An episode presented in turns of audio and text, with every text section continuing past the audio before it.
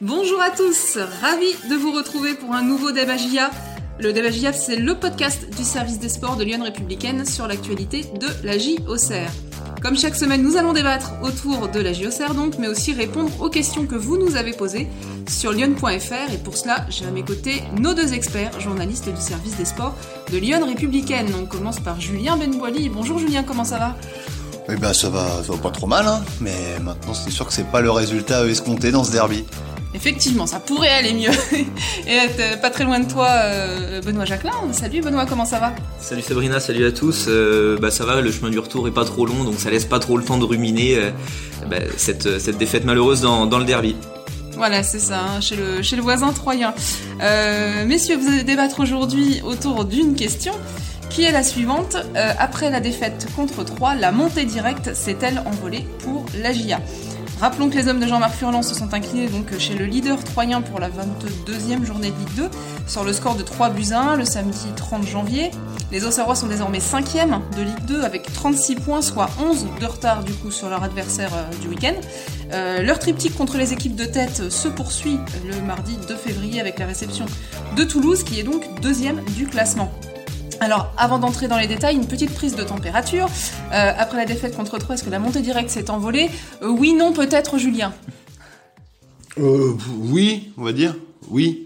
Mais, mais aussi parce que voilà, c'est peut-être révélateur tout simplement, on reviendra du, du, niveau de la GIA. Moi, je suis pas certain que la GIA a cette saison montré à un moment pour le niveau d'être dans les deux premiers. Donc là, malheureusement, il y a eu ces confrontations directes, elles sont pas terminées. Et pour le moment, ça confirme que la GIA peut viser le top 5, mais le top 2, c'est trop.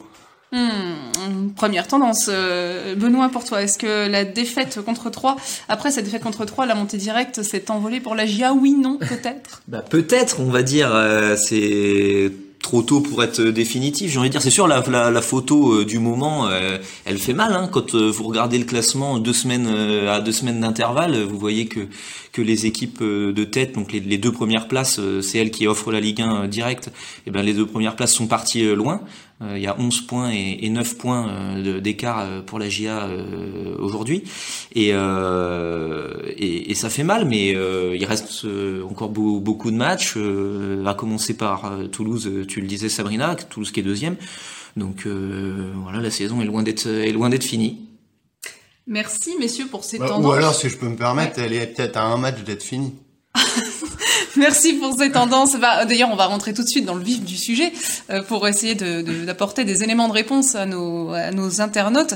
Euh, après la défaite contre 3, est-ce que la montée directe s'est envolée pour la GIA Julien, tu le disais, donc c'est les deux premières places hein, qui sont qualificatives pour cette montée directe. Et tu te posais la question de savoir si la GIA a le, les qualités pour prétendre à ces deux premières places. Mais moi, depuis, depuis le début de la saison, de ce qu'on voit, je me, malheureusement, je me pose pas la question. Je veux dire, euh, aujourd'hui, il y a eu ces, ces, confrontations récentes là face à Clermont, face à Troyes. Alors bien sûr, on va y revenir dans le jeu, il n'y a pas de problème. La GIA n'a pas à rougir de, de ses prestations, mais malheureusement, tout en faisant un match plus que correct, voire euh, intéressant, emballant par moment, la GIA a perdu deux fois.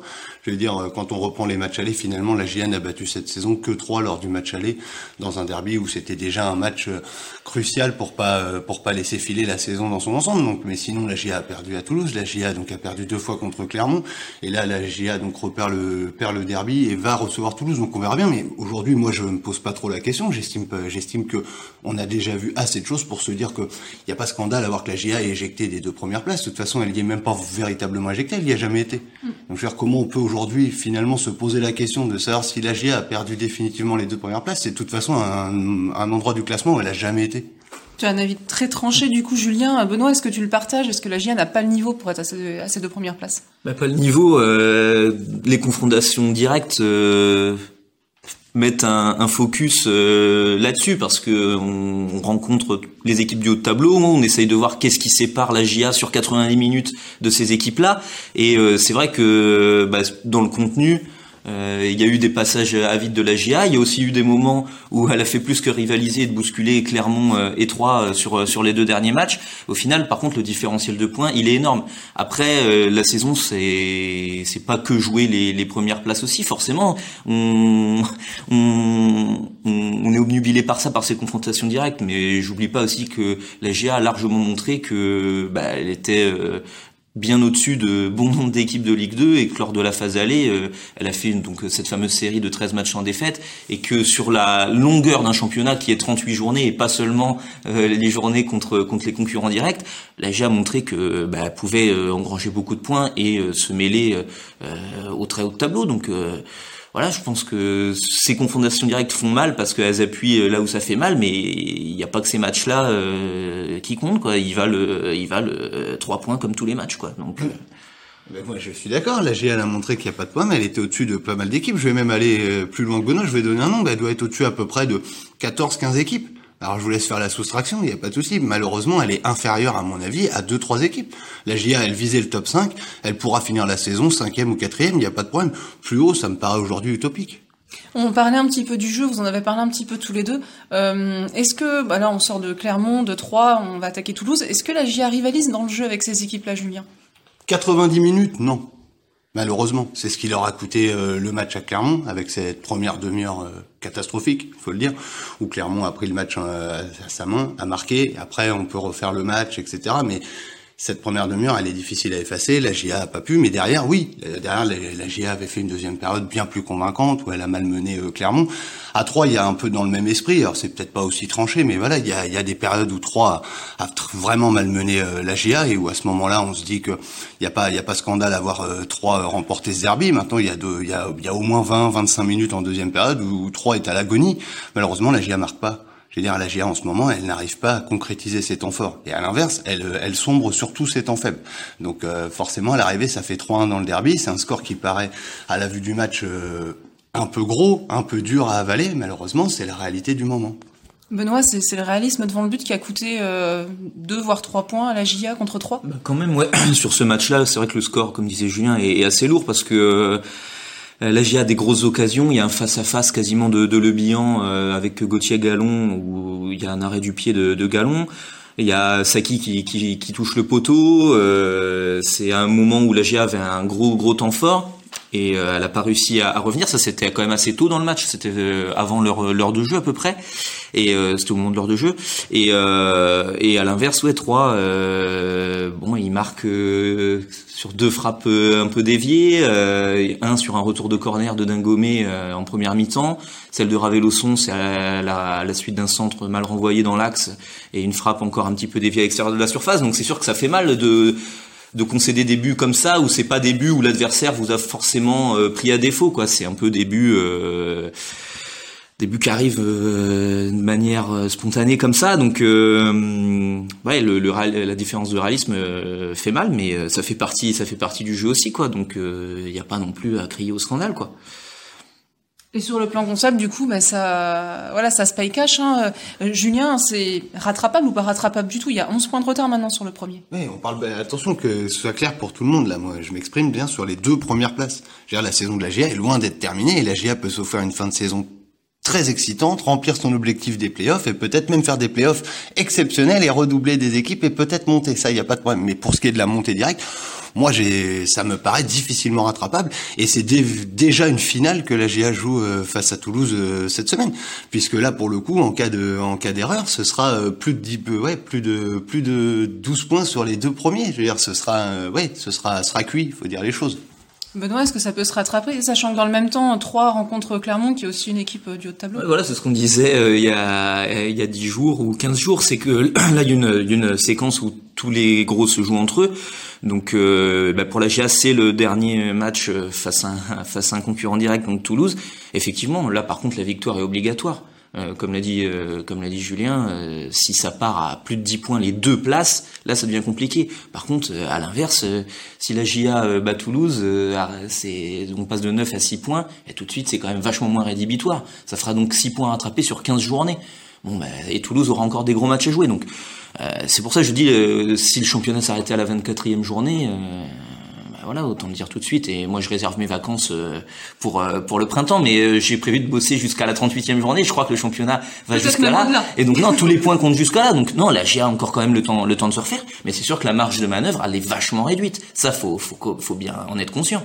c'est sûr. Mais j'entends Benoît dire et Toulouse aura encore des gros matchs à jouer. Et, je veux dire, tout le monde dans ces cas-là. Je veux dire, mais malheureusement, pas tant que ça, puisque à l'exception d'un 3 Toulouse, si je fais pas d'erreur, en, final, en final, tous les gros sont, seront joués. Donc si j'écoute bien Benoît, ce qui le rassure, c'est que sur la phase allée, il y a eu une série folle de la GIA face aux équipes, excusez-moi du terme, modeste de ce championnat. La GIA n'a pas perdu de points face à ces, équipes-là, donc si elle le refait, ça devrait aller. Mais pourquoi en fait euh, ce qu'on voit de Toulouse aujourd'hui ferait que Toulouse perdrait des points face à ces équipes modestes? Je me rappelle d'un débat ici où j'étais très sceptique sur l'avenir de l'équipe de Toulouse, il y a bien longtemps, quand Toulouse avait fait chuter la GIA. Benoît était déjà à dire attention Toulouse c'est gros, etc. Pourquoi Toulouse aujourd'hui en fait se, se, freinerait là où la GIA accélérerait? Malheureusement les grosses sont jouées, et ça c'est à la fois euh, intéressant pour la prochaine journée qui arrive parce que ça peut faire des matchs à 6 points, mais c'est à la fois pénalisant pour la GIA parce que si les gros en fait tiennent leur rang, la GIA y compris, malheureusement, ce sera très compliqué de repasser d'ici à la fin de saison. Ouais, non, mais c'est sûr, c'est là où, la GIA, euh, pour ça je dis le peut-être, elle a pu tout son destin entre ses mains en fait. C'est un peu ça la morale de l'histoire. C'est qu'il faudra aussi compter sur des baisses de régime des autres. Faut bien être conscient que certes aussi la GIA euh, en ce moment euh, a freiné sérieusement ce début d'année 2021, mais aussi que bah voilà, trois Toulouse sont, sont énormes en ce moment. C'est aussi le fait que euh, les deux premières places, euh, l'AGA est en train de les perdre, mais aussi il y a des équipes qui sont en train d'aller les chercher sérieusement. Il faut bien être conscient ouais, qu'il y a des grosses équipes dans ce championnat et, qui font qui font un parcours remarquable. Donc évidemment, ouais, peut-être que, que l'AGA elle est prise à défaut par rapport à ces équipes-là, et comme on, se demandait après clairement, peut-être qu'elle tombe aussi sur plus fort, et là faudra le reconnaître. Mais après, moi je trouve, il reste encore plus de plus de 15 matchs après. Enfin, il restera 15 matchs après Toulouse. Euh, il peut s'en passer des choses quoi. Regardez euh, tout simplement pour prendre un exemple, euh, regardez en début de saison le Paris FC, après 10 journées, tout le monde les envoyait en Ligue 1, ils se posaient la question de mettre aux normes le stade, etc. Où ils sont où le Paris FC aujourd'hui? Donc ça peut aller très vite un championnat. Alors après, effectivement, chaque équipe c'est différent, mais les exemples existent de, de dynamique qui, qui se brisent quoi. Là où je pense malheureusement que la GIA tombe sur plus fort, c'est que Clermont et 3, c'est révélateur d'une chose, c'est que la GIA à chaque fois mis à un moment dans le match euh, en grande difficulté son adversaire, mais finalement, quand le match est à 0-0, c'est toujours l'adversaire qui a imposé son jeu à la GIA, et pas l'inverse c'est la, la GA, euh, par exemple, elle a, malgré une entame intéressante sur 5-10 minutes à 3, elle a déjoué toute la première période avec des très longs ballons qui euh, n'ont jamais trouvé les attaquants. C'était impossible de poser le jeu, son jeu. Et comme à Clermont, une fois que l'adversaire a pris l'avantage au score, et eh ben là, c'est le rapport de force inverse. Pourquoi? Mais parce qu'aussi le jeu de l'adversaire euh, est plus le même. Je veux dire, forcément, quand vous commencez à mener un zéro, vous aussi vous vous, vous vous déjouez entre guillemets. Donc moi, ce qui me fait, ouais, ce qui on verra face à Toulouse, qui sera encore intéressant à voir. Mais malheureusement aujourd'hui, à armes égales et à 0-0 au coup d'envoi, bah, la GIA n'arrive pas face, face aux deux trois gros de ce championnat à imposer son jeu. C'est peut-être ça qui manque, effectivement. Euh, je rappelle la question sur laquelle on débat aujourd'hui. Euh, après la défaite contre 3, la montée directe s'est-elle envolée? Je voulais avoir votre avis. Est-ce que vous pensez, du coup, Julien, par exemple, que, bah, que, que, les deux premières places vont rester les mêmes jusqu'à la fin de la saison? Est-ce que 3 et Toulouse sont vraiment intouchables? Non, mais parce que moi, je fais pas le même constat pour Clermont que pour la GIA. Je veux dire, si aujourd'hui euh, je, je, suis euh, journaliste qui suit Clermont, je me dis pourquoi pas revenir sur ces équipes-là parce que je montre des choses dans, dans les matchs, etc. Je viens de battre la GIA en montrant une vraie force. Je pense que le jeu collectif clermontois est un peu plus solide. Et d'ailleurs, je pense pas que Jean-Marc Furlan me donne tort sur ce coup-là. Lui-même, euh, voilà, prend en exemple Clermont. Donc, Clermont, c'est peut-être différent. Je pense que, en tout cas, ces deux premières places, elles seront à la fin pour trois Toulouse et Clermont. Je laisse faire, voilà, l'ordre aux gens. Par contre, c'est vrai que bah, tu, tu soulignes souligne ça, Sabrina. C'est vrai que par exemple, si on dézoome un peu, nous forcément on est concentré sur la GIA, mais Grenoble et le Paris FC, c'est comme la GIA, c'est une victoire sur les euh, cinq matchs de 2021. Donc euh, effectivement, il y a peut-être un, fossé qui, est en train de se, creuser entre les équipes qui vont jouer vraiment la montée directe et celles qui seront plutôt dans le lot des barragistes. Pour l'instant, la GIA est, plutôt dans ce lot-là. À elle de faire en sorte, euh, notamment via ce match de, de Toulouse, d'essayer de raccrocher un petit peu le wagon. Mais effectivement, pour l'instant, l'écart est en train d'un petit peu se creuser, mais mais c'est déjà super de jouer les barrages. Mais effectivement. Voilà, parce que là, c'est un débat forcément un peu bah, de défaite de, L'objectif annoncé du début d'année de la GA, c'est pas la montée directe, c'est jouer les, cinq, premières, places, pour voilà jouer la montée, la jouer via les barrages ou via la montée directe, mais la jouer. Et combien même la GA ne serait que barragiste, elle jouerait la montée C'est exactement, c'est ça, c'est là deux défaites de suite, c'est la première fois que ça arrive à la GIA. Forcément, ça met un peu un coup au moral. L'arrivée de Toulouse euh, lors du premier match, lors du prochain match, qui est quand même en grande forme, ça laisse craindre peut-être un scénario catastrophe de trois défaites de suite. Mais quoi qu'il arrive, la GIA, elle est totalement dans les clous de sa saison. Faut pas paniquer et faut d'autant moins paniquer que même si c'est insuffisant à mes yeux face au très gros du championnat, le jeu aujourd'hui euh, affiché par les Auxerrois est tout à fait rassurant. Et quand le bilan et Autrette, je pense peut-être on en parlera ou quoi, vont avoir le déclic parce que c'est eux aussi qui sont un peu moins en réussite aujourd'hui et ils ont quand même une part euh, prépondérante dans la réussite de la GIA sur la fin d'année euh, cette série folle. Donc quand eux vont avoir le déclic, la GIA va reprendre les points et tout se passera bien pour le top 5.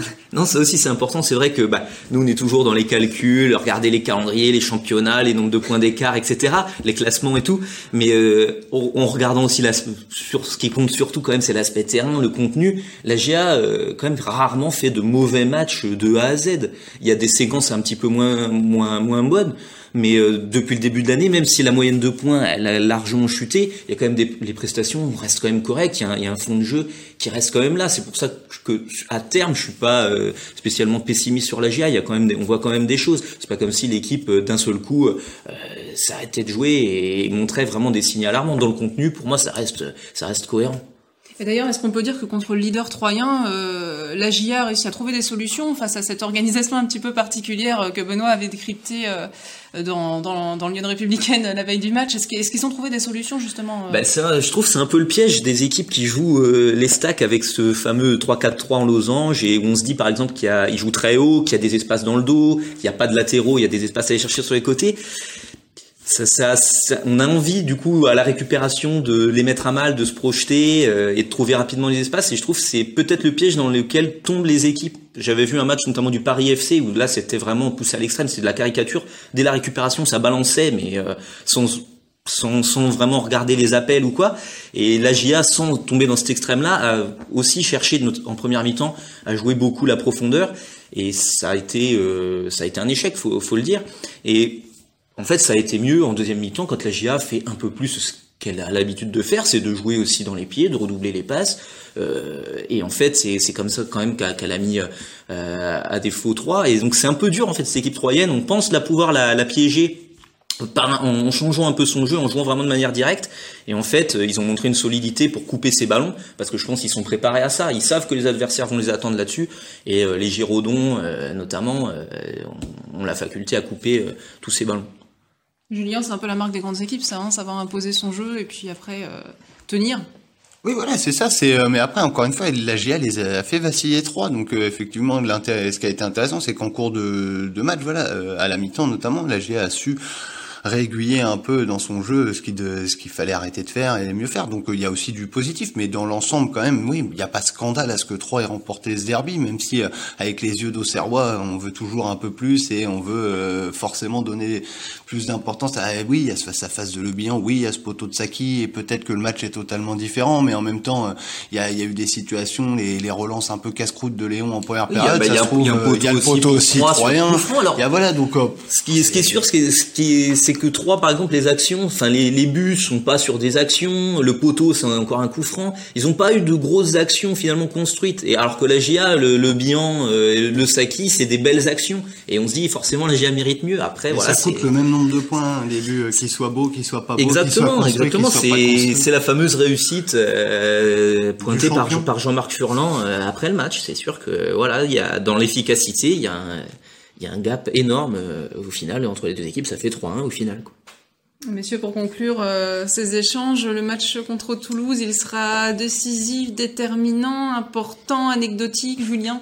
Ça dépend pourquoi Pour les deux premières places ou pour la fin de saison? Pour la fin de saison, il sera euh, important. Allez, pour euh, pour pas minimiser l'enjeu de ce match.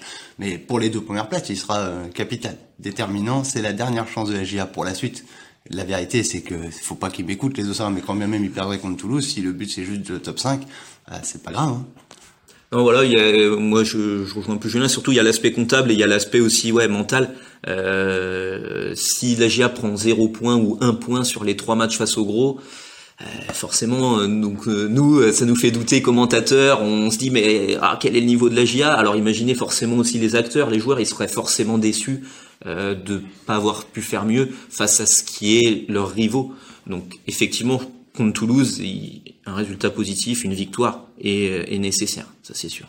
Eh ben, on l'espère, ce sera un match à suivre euh, en direct commenté sur lyon.fr hein, mardi soir à 20h, hein, je me trompe pas, ce sera bien à 20h le point de cette rencontre.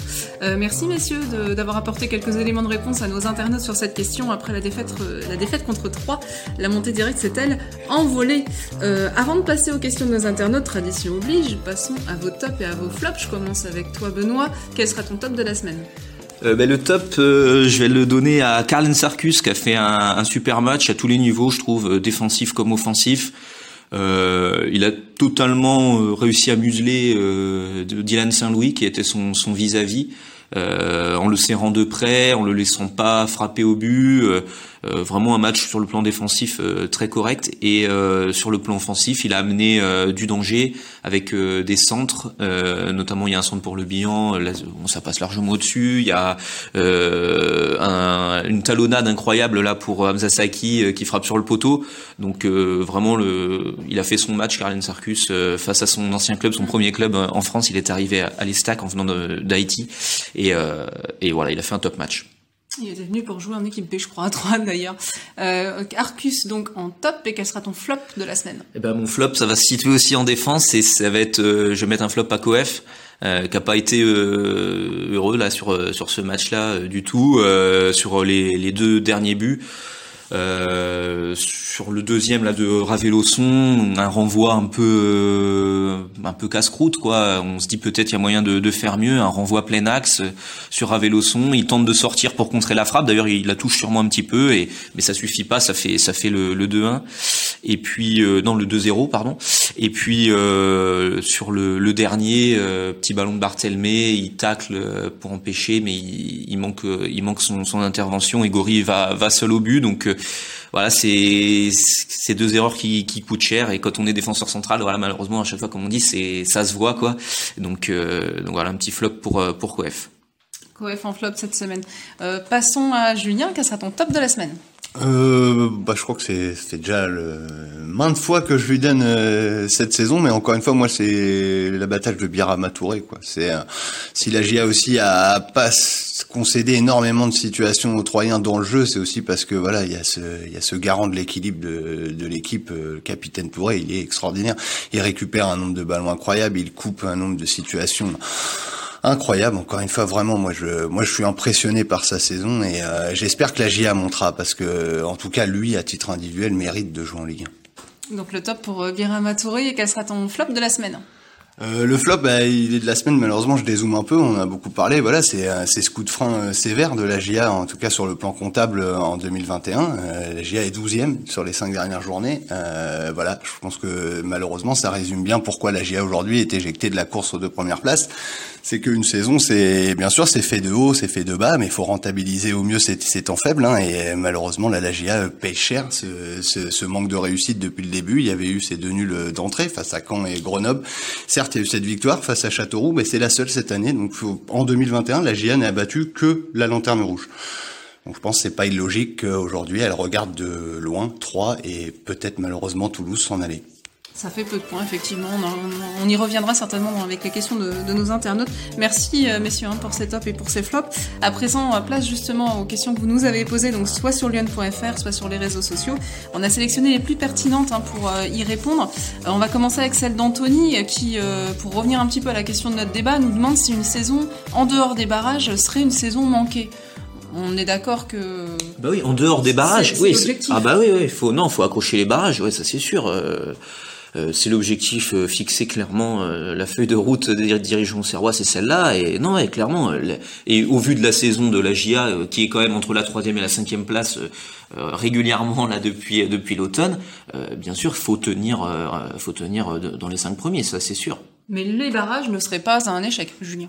Ah ben les barrages, ce serait une réussite.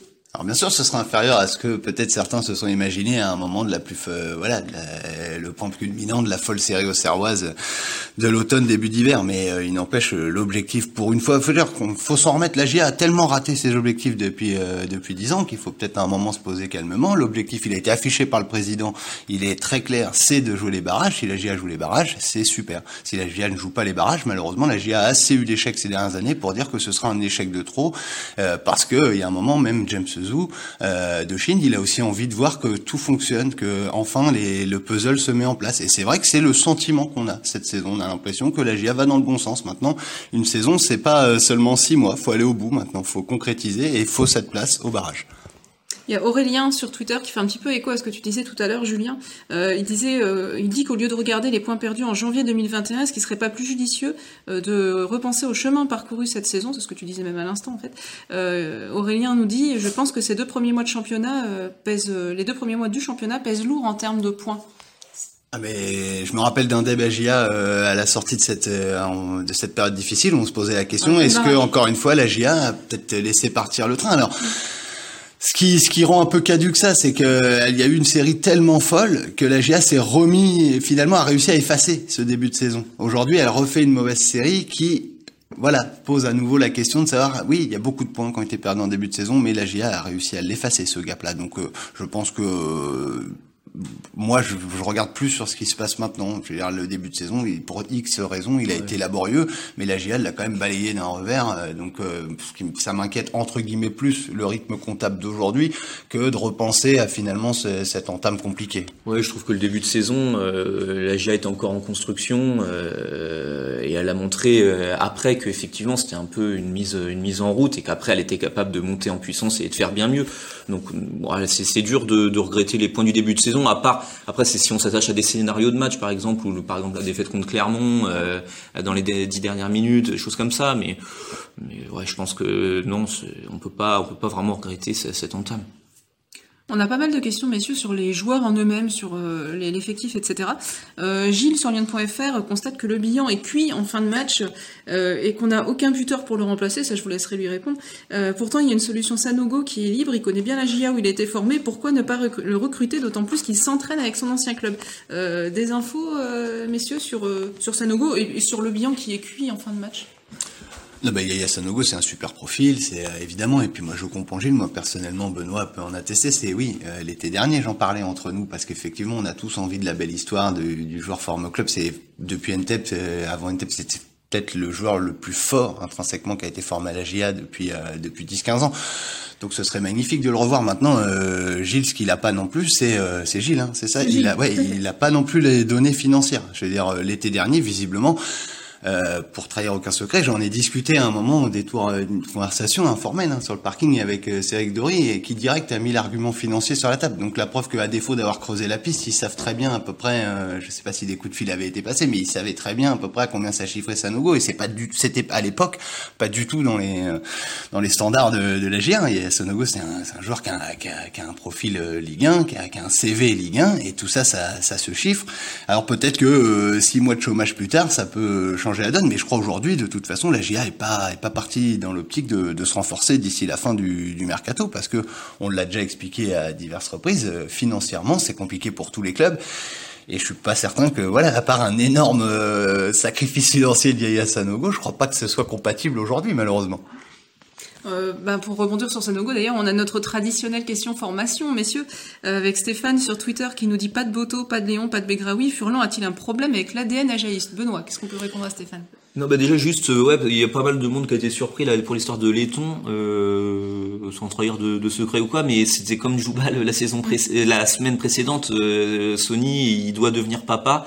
Alors euh, déjà euh, fin décembre, euh, bon, il y avait une, une alerte et, et finalement certainement ce week-end il doit devenir papa, donc c'était pour une bonne raison qu'il était absent. Sonny Letton. Après, ben voilà, Boto, c'est vrai, il aurait pu être sur le, sur le banc, pourquoi pas. c'est vrai qu'il y avait deux défenseurs centraux sur le banc, Lloris et Souprayen. On pouvait très bien mettre un latéral aussi. Après, ça c'est des choix de l'entraîneur. Euh, Begraoui euh, pas dans le groupe. Bon bah là il y avait pareil, il y avait du Gimon Fortuné sur euh, sur le banc.